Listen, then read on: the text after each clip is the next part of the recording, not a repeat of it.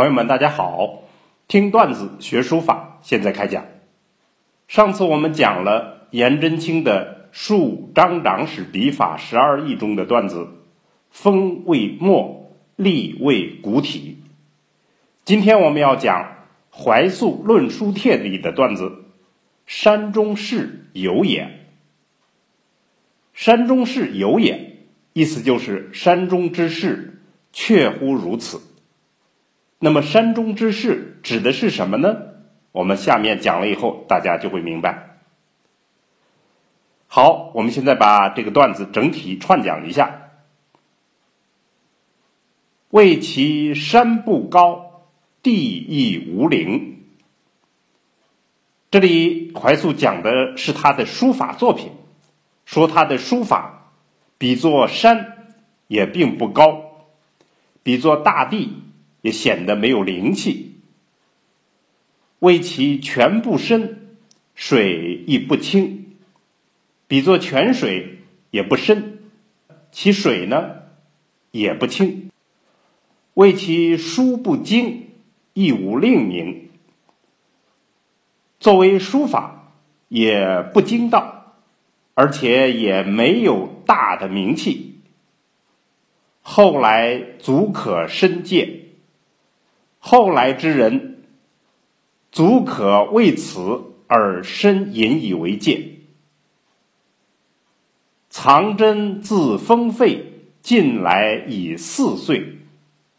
藏真就是怀素自己的字，怀素字藏真。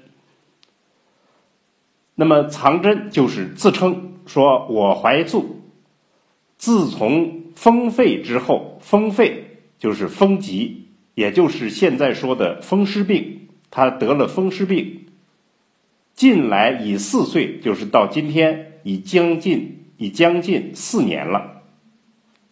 近蒙薄减，近来得到了一些减轻。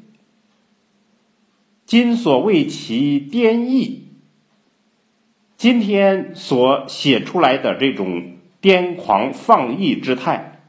全胜往年，全比往年要好。所颠行诡异，不知从何而来；所表现出的那种癫狂诡异之状，真不知是从何处而来的。常自不知耳，一直就弄不明白这件事。昨奉二谢书。昨日读了二谢书，二谢书到底是什么？是王羲之的二谢帖，还是另一个怀素的朋友？这里我们存疑。所以最重要的是，问之山中事有也，求问才知道山中事。也就是山中修炼之事，对于书法的作用，这件事情是有也，是确乎如此的。好，我们现在把原文整体诵读一遍。为其山不高，地亦无陵；为其泉不深，水亦不清；为其书不精，亦无令名。后来足可深鉴。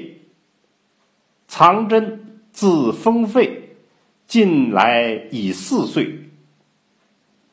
晋蒙薄简，今所为其颠意，全胜往年。所颠行诡异，不知从何而来，常自不知耳。昨奉二谢书，问之山中事有也。好，我们下来做一个解析。怀素的这篇《论书帖》是著名的作品，但是，一般大多都关注他的书法，而作为书论的文艺，探讨很少。我们这里就根据上下文谈谈自己的理解。由于没有进行深入的研究，其中的一些细节有争议，所以。也仅供大家参考。怀素的草书，其特点他自己概括为“颠逸”两个字，颠狂而放逸这样一个特点。但是，一场大病，他得了风疾，也就是风湿病，害了他四年。四年之后，他稍稍康复，感觉到自己以前的成绩不值一提，而重操笔墨。所展示出的那种颠逸之态，超过了往年。他弄不明白，不知道这种神奇的力量是从何而来。而看了二谢书以后，顿有所悟，明白了四年风废，竟然是一场修炼。为什么一场风肺大病反而是一种有利于书法的修炼呢？